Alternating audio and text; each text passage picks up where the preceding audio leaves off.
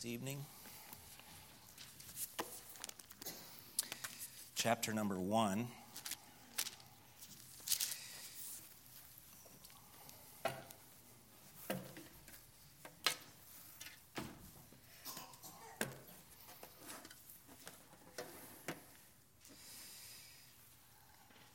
All right. Let me see here.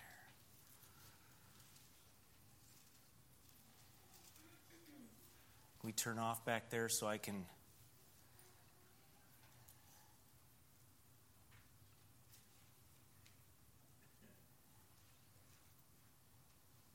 Good now? Still not there. Do what? No? It's not there. Are you guys disconnected? Well, you might just get to. There we go. Okay.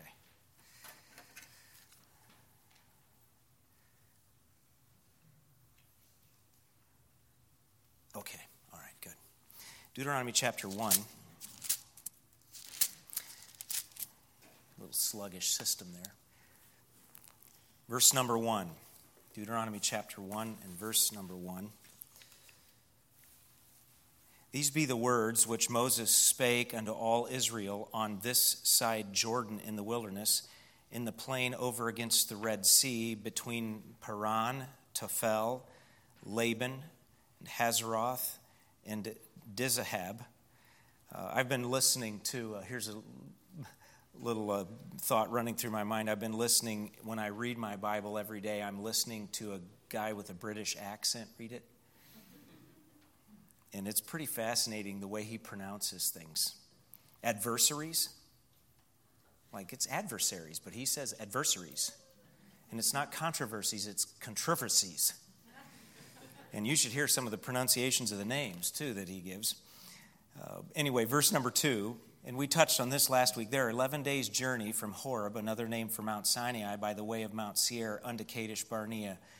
It took the children of Israel 40 years to travel an 11 days' journey. Verse number three, and it came to pass in the fourth, now notice the time frame, in the 40th year, in the 11th month of the first day of the month, that Moses spake unto the children of Israel. So we'll see a map here in just a moment as to where the children of Israel were. They're on the east side, or what's called Transjordan. They're on the east side of the Jordan River now, uh, right parallel uh, to the, the, the north edge of the Dead Sea. We'll see a map of that here in just a moment. We know that Moses dies at the end of the 40 year wandering in the wilderness at 120 years of age. And as a matter of fact, the last chapter of Deuteronomy gives us that time frame as well. So the point is this is Moses has a month to live and what he gives from the Lord in Deuteronomy he gives in the last month of his life. And you know, I was thinking about our own mortality. If someone told you beyond any question that you had 1 month to live, it would have an effect of condensing the things that really matter in life, wouldn't it? It would laser focus you on what really matters, the things that are of significance to you, and in particular, as a believer, things that are of eternal significance, and making sure that uh, I'm ready to meet the Lord and that I am leaving the right testimony to those who will stay behind. But here is Moses, and he's giving final instruction to the second generation of those that came out of Egypt. Uh, how many of you have ever heard the name Vaclav Havel? Anybody heard that name before?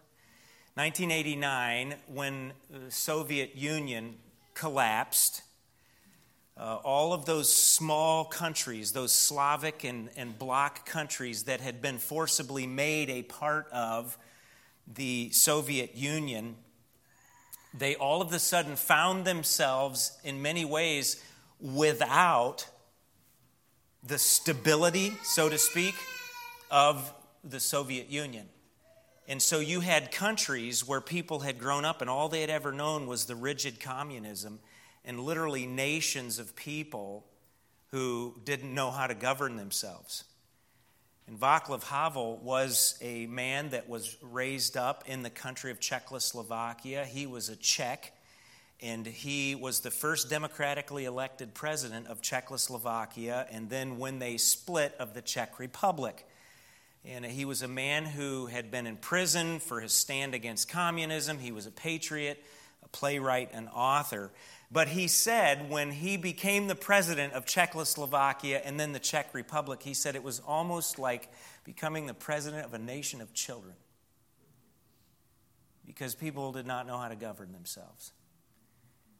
And in a sense, that is what Moses is dealing with. He's dealing with a generation of children that had been raised in the wilderness, and he's trying to prepare them for self government under Joshua's leadership when they transition into the land of Canaan. And so that's one of the main purposes of the book of Deuteronomy. Let's pray. Father, help us as we look into this a tremendous book of the Old Testament tonight and to understand at a new level the significance of it and the entirety of the Bible. And I need your help, and I pray that you would encourage our heart. I know that some of these Old Testament books are not necessarily the most exciting to read in our daily devotions, and yet, Lord, in them are things that pertain unto life and godliness, and they are a part of the whole counsel of God, and they have a unique and a specific purpose in the canon of Scripture. And so there are things that you want us to get from this tonight, and I pray that you would use the book of Deuteronomy to give us uh, some fresh water, some fresh bread this evening from heaven. And I ask these things in Jesus' name. Amen. Uh, just a brief review the bookcase of five Genesis, the book that covers the foundation of all things and the faith of the fathers. The book of Exodus gives the historical narrative of the formation of the nation, a family, when they went into Egypt, coming out as a nation of two to three million people. Leviticus doesn't have a lot of historical narrative information in it, but it gives, uh, as it relates to ceremony, civil law, criminal law, the Levitical system, gives a tremendous amount of information uh, as it relates to the sacrificial system, the feasts, how the nation of Israel will function as a people, the purpose of Leviticus. Numbers deals with the historical narrative of the 40 years of wandering in the wilderness and the failures of the nation of Israel. And yet, you remember how we finished last week, even in their failures, the tremendous reminder that God is faithful. And even in the wilderness, Christ is there. And we finished by looking at uh, some of those Old Testament pictures of Christ that uh, were experienced by the nation of Israel in uh, the wilderness wandering. Tonight, the book of Deuteronomy, and this really speaks of the future of the nation of Israel as it relates to the second generation uh, Moses will die. He'll hand the baton of leadership to Joshua. The older generation has died off because of unbelief at Kadesh Barnea. And God said everybody 20 and above is going to die, 19 and below. Those are the ones, the very children, Moses told that older generation, the very children you said will perish in the wilderness are the ones that are actually going to inherit the promised land, and you're going to die in the wilderness because of unbelief. And so, Deuteronomy, the second giving of the law, in Moses' final month of life to this second generation, the future of the nation of Israel. Or we could look at it this way Genesis, the book of beginnings, Exodus, the way out, the way out of Egypt. That's what the name Exodus means. Leviticus, the matters of the Levites. We also said that uh, 96 times the word holy is used in the book of Leviticus. And so we could also call Leviticus for the Old Testament Jew something of the handbook of holiness. And yet the New Testament quotes numerous times out of the book of Leviticus, 1 Peter chapter 1 being an instance where the Lord says through Peter, Be holy, for I am holy. I, the Lord your God, am holy. And so the matters of the Levites, the book of Numbers in the wilderness, and uh, the, the historical illustration of how ground is always lost when we fail to believe and obey God. And then Deuteronomy. We could call this Moses' last will and testament. Deuteronomy is to Moses what John 13 through 17 is to the Lord Jesus Christ. That upper room discourse, his final words before death. Uh, Deuteronomy is to Moses what uh, 2 Timothy is to the Apostle Paul, what 2 Peter is to the Apostle Peter. The last will and testament.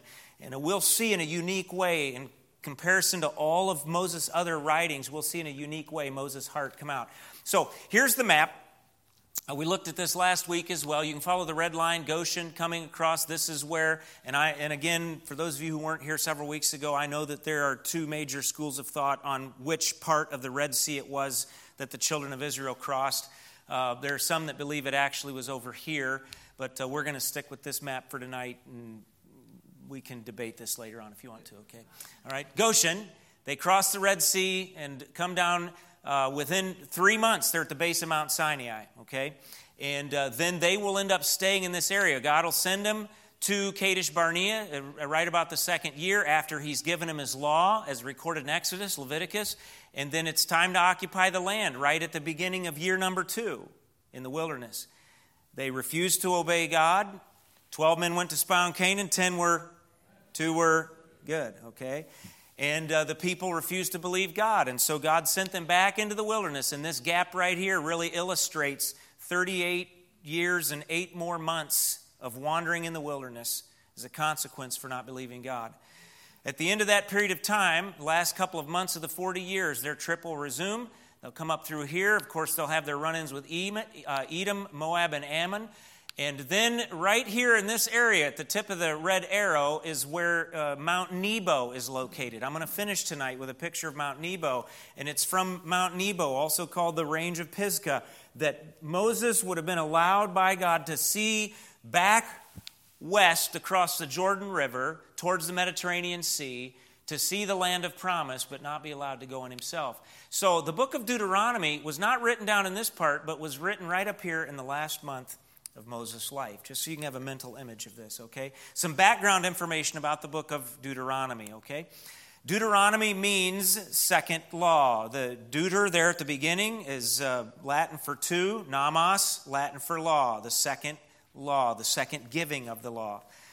Moses, this is Moses' last personal rehearsal of the law to the second generation of Israelites. So there's a lot of repetition that you would see between uh, things that were said in the book of Deuteronomy and things that were said in the book of Exodus and Leviticus, but it's to the younger generation that it's being said.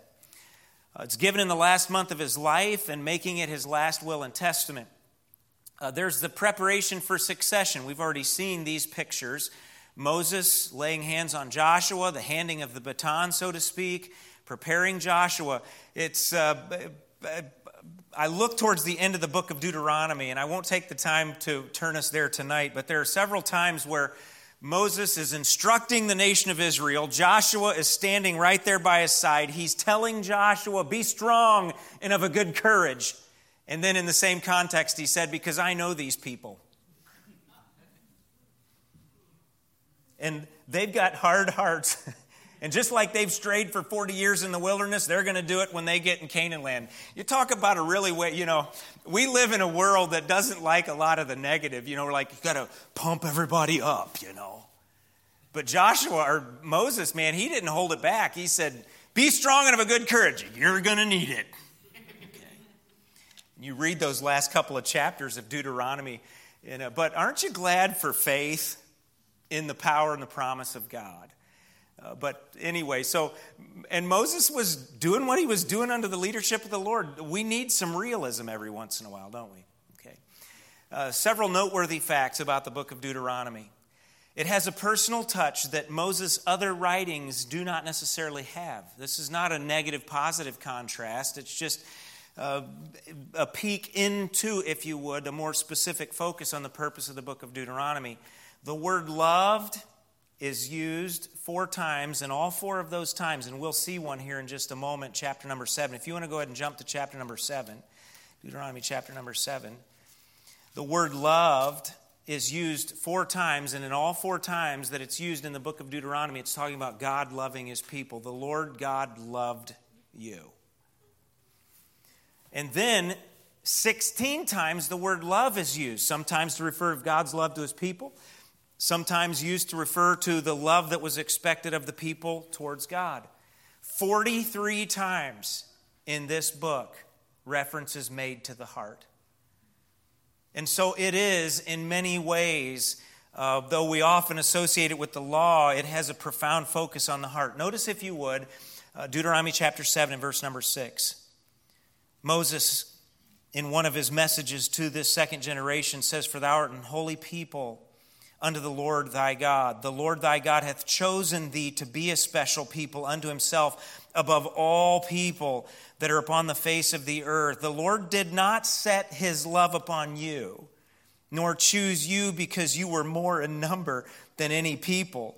For ye were the fewest of all people. But because the Lord loved you, and because he would keep the oath which he had sworn unto your fathers, that is, speaking Abraham, Isaac, and Jacob, hath the Lord brought you out with a mighty hand and redeemed you out of the house of bondmen from the hand of Pharaoh, king of Egypt. Know therefore that the Lord thy God, he is God, the faithful God, which keepeth covenant and mercy with them that love him and keep his commandments to a thousand generations. And we could go on in reading. But the focus, and that is a consistent focus. And there are several more chapters that, uh, that have just this intense view of the love of God and God's love for his people.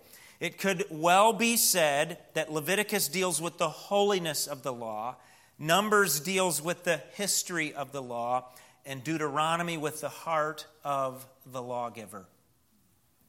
And especially as you think about Moses, his last month of life, he knows he's going to die, and yet we're getting these wonderful glimpses of his love for the people and also his communicating of God's love for his people, focusing on the grace of God, the goodness of God, and the character of God in order to encourage, to challenge these people so they can understand the God that made this covenant with them so that they will be motivated in their obedience and in their reciprocation of love to Him as well.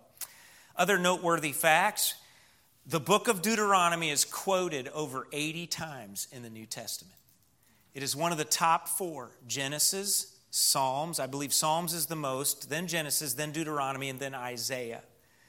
And it's, it's significant how many times the book of Deuteronomy in particular is quoted. It's part of a small group of Old Testament books that Christ and first, uh, first century Christians quoted on a frequent basis. This is the book that Christ exclusively quoted from in his wilderness temptation. Okay. I want you to look at these four passages of Scripture. We'll not take the time to turn to Matthew chapter number four, but I want you to get the connection. Moses gives instruction to the people of Israel in their wilderness experience on how they can succeed, if you would. And they didn't succeed very well. Matthew chapter number four, the Lord Jesus Christ, in his own wilderness temptation, uses the words of Moses from Deuteronomy to defeat Satan and to succeed in his wilderness temptation.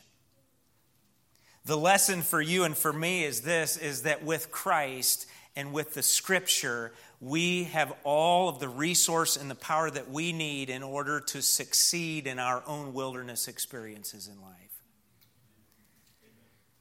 Christ is picturing himself in Matthew chapter number 4 as the Redeemer of Israel, as the new Israel, if you would, the new Israel of God.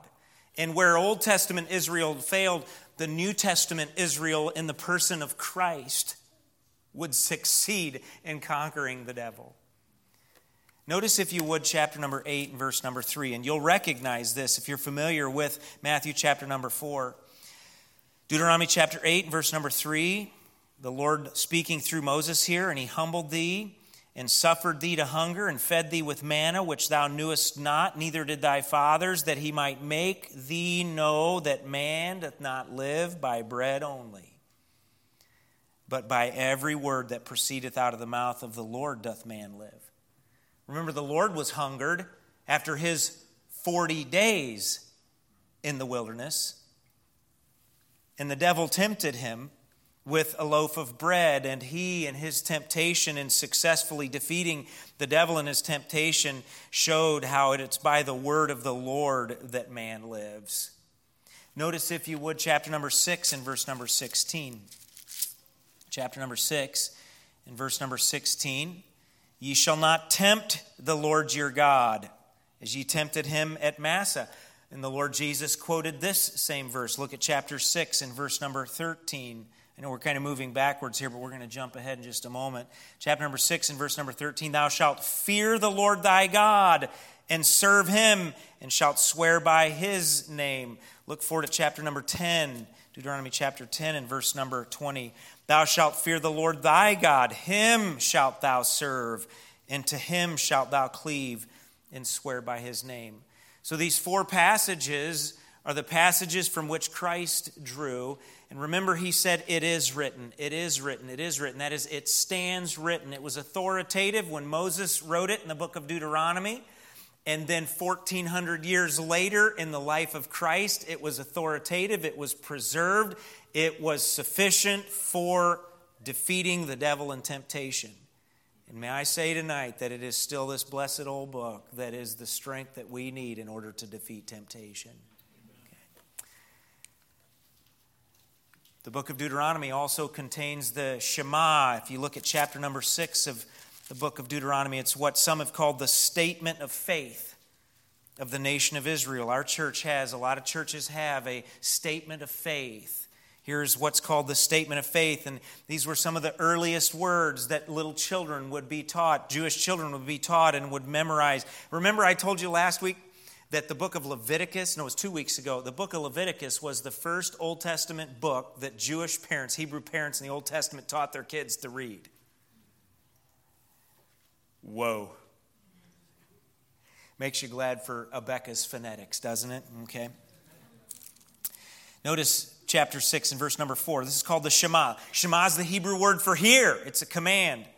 Hear, O Israel, the Lord our God is one Lord. Here's a tremendous statement of theology about the unity of God. The Lord our God is one Lord, and thou shalt love there's one of the mentions of the word love. Love the Lord thy God with all thine heart, and with all thy soul, and with all thy might. And these words which I command thee this day, they shall be in thy heart. That's the second time we've seen the word heart in this text. And thou shalt teach them diligently unto thy children, and shalt talk of them when thou sittest in thine house, and when thou walkest by the way, and when thou liest down, and when thou risest up. Thou shalt bind them for a sign upon thine hand, and thou, they shall be as frontlets between thine eyes, and thou shalt write them upon the posts of thy house and upon thy gates. The point of this this is this keep the book always before you.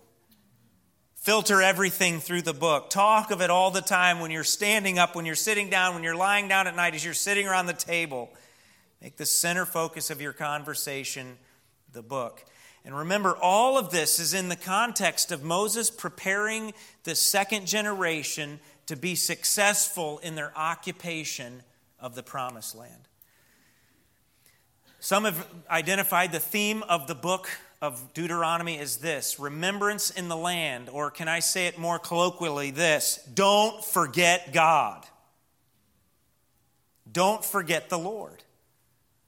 Look at how he's worked for you. Look at how he brought you out of bondage. And even in your disobedience, look at how he cared for you. Your shoes didn't wear out. You had bread every day from heaven. God brought water out of a rock. He kept your enemies at bay, even though you were vulnerable in the wilderness. And now you're getting ready to go into this promised land that flows with milk and with honey. Don't forget the Lord. And what a practical reminder for us. God will even remind the, the children of Israel, this second generation, several times in the book of Deuteronomy as you read it, that He knows it's our tendency to when all the blessings come and we're in the good of the land, so to speak, as it relates to the nation of Israel, all the blessings, our human tendency is we're prone to wonder. Lord, I feel it. We're prone to forget. 44 times their possession of the land is referenced in the book of Deuteronomy. Let me just show you one instance of this. Look at chapter number 4. 44 times their possession of the land. Notice uh, chapter 4, verse number 1. Now therefore hearken, O Israel, unto the statutes and unto the judgments which I teach you for to do them, that ye may live and go in and what? Possess the land, which the Lord God of your fathers giveth you. And as you read the book of Deuteronomy, you'll see that statement, that formula repeated 44 times. Don't forget the Lord. Take heed to obey the commandments of the Lord because you're going to go in and you're going to possess this land. And if you don't obey the commandments of the Lord, you're going to jeopardize your status in the land. Many of the sections of the book of Deuteronomy begin, begin with this formula. Notice back chapter number six. I won't look at all of these, but notice chapter number six. We were just there in verse number four, but notice verse number one. Now, these are the commandments, the statutes, and the judgments which the Lord your God commanded to teach you, that ye might do them in the land whither ye go to what? Possess it. Look at chapter number seven in verse number one. When the Lord thy God shall bring thee into the land whither thou goest to possess it, and hath cast out many nations before thee. And he names the different groups of the Canaanites. And you, you might say, Pastor, how does this apply to us? How does this apply to us? The occupation of Canaan land in the Old Testament is an illustration or a type for New Testament believers of our living victoriously in the Christian life. So there are applications that can be made. If we're going to live victoriously, we've got to obey the commands of this book and the promptings of the indwelling Spirit of God. Two thirds of the chapters contain reference to the land for a total of some 130 times. So the focus on listen, this is the land, don't forget God. Ten times the promised land is called the good land. Here's a very simple outline of the book of Deuteronomy. And it really centers around a series of five messages that uh, uh, Noah, Moses, preached to the children of Israel, that second generation. Five messages. I'm just going to go ahead and put all five of these up here. The first one begins in chapter number one. And uh, first several verses there, that's the heading of chapter number one, beginning verse number five and following and Moses focuses on the past guidance of God. And if we keep in mind the theme, just to, to gain an understanding, a better understanding of the book of Deuteronomy, that theme of remembrance in the land or don't forget the Lord, okay? If we keep in mind that theme basically as the driving thought of the book of Deuteronomy, don't forget the Lord. And the first way that you make sure you don't forget the Lord is by remembering his past guidance. Folks, we can think easily about application in our own lives, how easily we forget the Lord, but one of the ways we can keep that from happening is to look back in the past and to remind ourselves of how Jesus has led me all the way and how God has guided. And, and I think about difficult times in lives. I, I think about expectations, having an expectation of how an opportunity or a ministry or a relationship was going to turn out. And then the shock and sometimes the trauma of a relationship or an expectation not being met and how easily we can be disappointed by that. But the important thing is for us to be able to look back and realize, you know what? It may have been dark while I was there, but I can look back now and I can see Jesus led me all the way. The guidance of God helps to remind us of the Lord. Wait a minute, I got to go back. The present guidelines. If we want to remember the Lord, and I'm speaking to the nation of Israel, essentially, if the children of Israel were to remember the Lord and not forget Him, then they also would need to pay heed to the present guidelines for the possession of the land. If you would, the requirements. And that begins in chapter number five and takes up, as you can see there by looking at the chapter numbers. Really, 5 1, the next, the next major sermon begins in chapter number 27. And the point is this those present guidelines took up a major portion or take up a major portion of the book of Deuteronomy. Beginning with chapter number 27, if you're going to remember the Lord in the land, if you're not going to forget him, then when it comes to personal government, God's people need to make sure that they're living under the government of God. Chapters 27, 28 deal with the blessings and the cursings. Interestingly enough, the children of Israel at other times in their history would stand, half of them on one side of a valley and half of them on the other side of the valley, and they would recite back and forth these blessings and these cursings. If you obey God, blessing. If we disobey God, cursing. And look at chapter 27 and 28 uh, when you get a chance. And recognize that one of the ways that God's people remember him is by living under his personal government.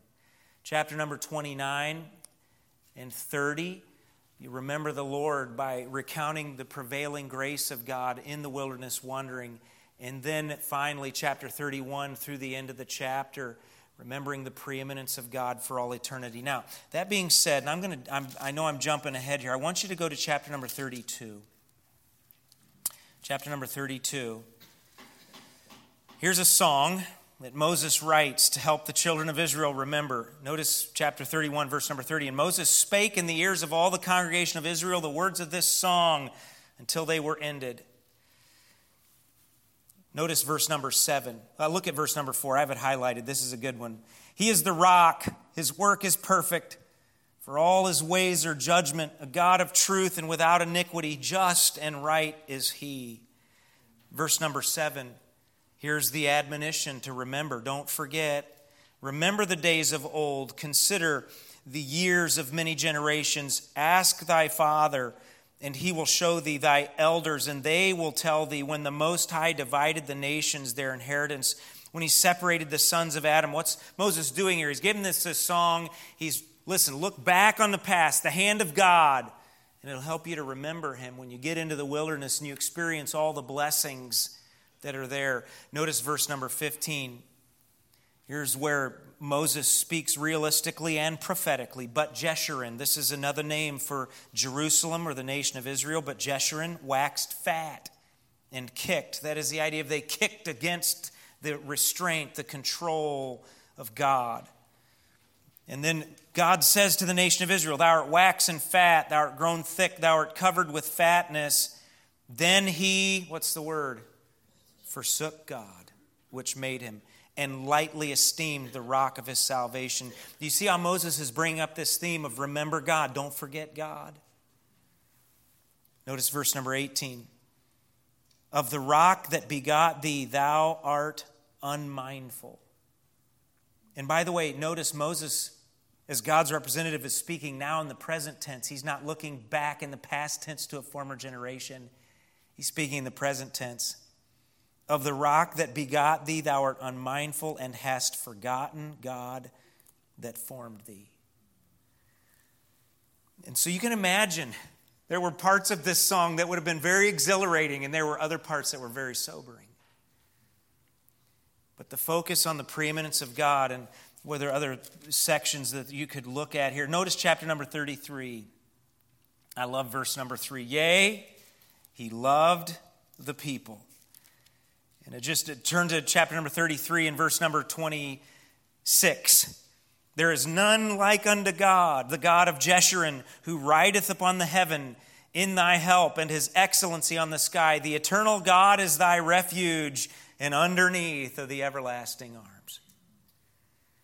And so the focus on the preeminence of God to help this second generation not forget God. When in just a few weeks, Moses will pass off the scene, Joshua will become the new leader, and they're going to see the Jordan River stopped in its tracks and cross on dry ground. Don't forget the Lord. Just some application as it relates to the book of Deuteronomy, and I'm going to move quickly uh, through this. There was a new generation which needed equipped. Well, we can make application there. There's always a new generation. And you know what my desire more and more recently is? And I know, I know I'm not real old, okay? And there's no one old in here tonight. We just have some older folks in this room this evening? You can decide if you fit in that category. But listen, focus on the next generation, pointing the next generation to the Lord. What a lesson from Moses for us. Even though he wasn't going to get to able to be able to experience everything that he had longed, focusing on the next generation, pointing them to the preeminence of God, the love of God, how much God loves them. There must be heart preparation for the future. 43 times references made to the heart. And I'm, I'm telling you, if we're not careful, especially as independent fundamental Baptists, okay, we are like the Pharisees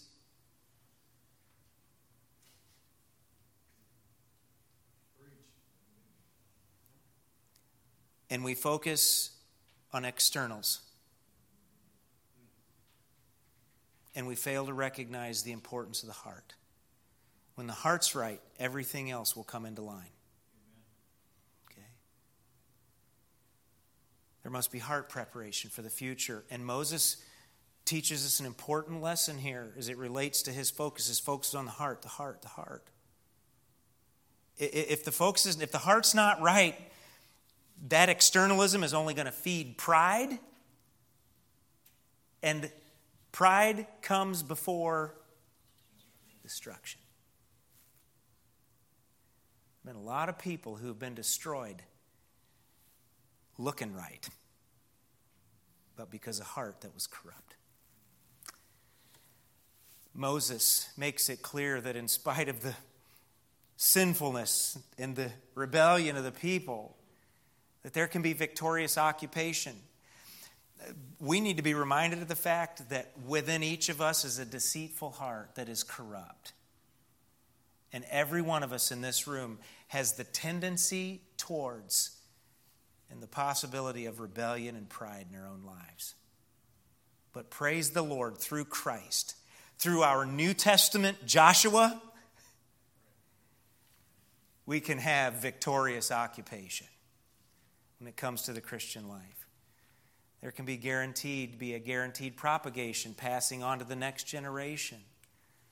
And then there can be a future expectation of blessing. We think about what this generation would experience going into the land of promise. Uh, just a final picture here, and then we'll go to prayer. This is, uh, this is the Dead Sea, the northern edge of the Dead Sea. The Jordan River would come in in this area right here. Jerusalem. As a matter of fact, this, this is a, a tourism plaque right here. This is on the top of Mount Nebo on the eastern side of the Jordan River in the present day country of Jordan. Looking back westward, uh, this line right here points to Jerusalem. So Jerusalem is somewhere over here, several miles inland.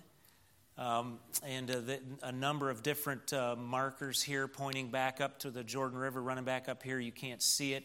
From some spots, you can actually see you can see a very wide panorama of uh, the Jordan and the Dead Sea and uh, the Sea of Galilee. But all that to say, Moses is here. This is what he's seeing from this perspective. And I've, I've thought in my mind what it must have been in his heart to look, to have longed, to have led, and to know that he's not going to get to go. You know what I appreciate about Moses? is he didn't finish his final months belly aching.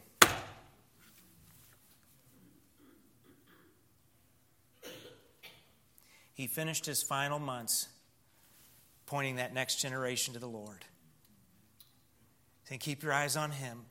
Pay close attention to what he said in his word. Don't forget how much he loves you. And when your mind begins to wander from him, think back about his past guidance Look at all of the pouring out of his prevailing grace in the wilderness. Look at how he cared for you. It's a big deal to a teenager to have a pair of shoes that never wear out. You just think about those kids growing up, what they had seen. And Moses spends his final weeks preparing them for the promised land. By the way, Moses has already gotten to see the promised land and not from this perspective, but on the top of Mount of Transfiguration. Isn't God good? And, and he's going to get to spend the whole millennium there, too, by the way. But what a lesson for us. Remember the Lord and pointing the next generation to him. Father, thank you for your word tonight. I pray that our hearts have been challenged, even as we go to prayer in just a few minutes, to remember you, to remember your power, to remember your love for us, that you're a father, who you are, and your abilities, to look in the past for your guidance, to look in the past for your power and your care, the manifestations of that. Thank you that we can, each of us, look back and say, Jesus led me all the way. And so, Lord, I pray that we would live in submission ongoing in the generation where we are, live in obedience to the Lord. As New Testament believers, remembering that Christ has a law and a commandment too. His law is love, and His commandment is that we love one another and bear each other's burdens, And we love the Lord our God with all our heart, soul, mind, and strength, and we love our neighbor as ourselves. And remember that love is the fulfilling of the law. And Lord, help us to live in victory as believers in our own promised land. And I pray these things in Christ's name. Amen.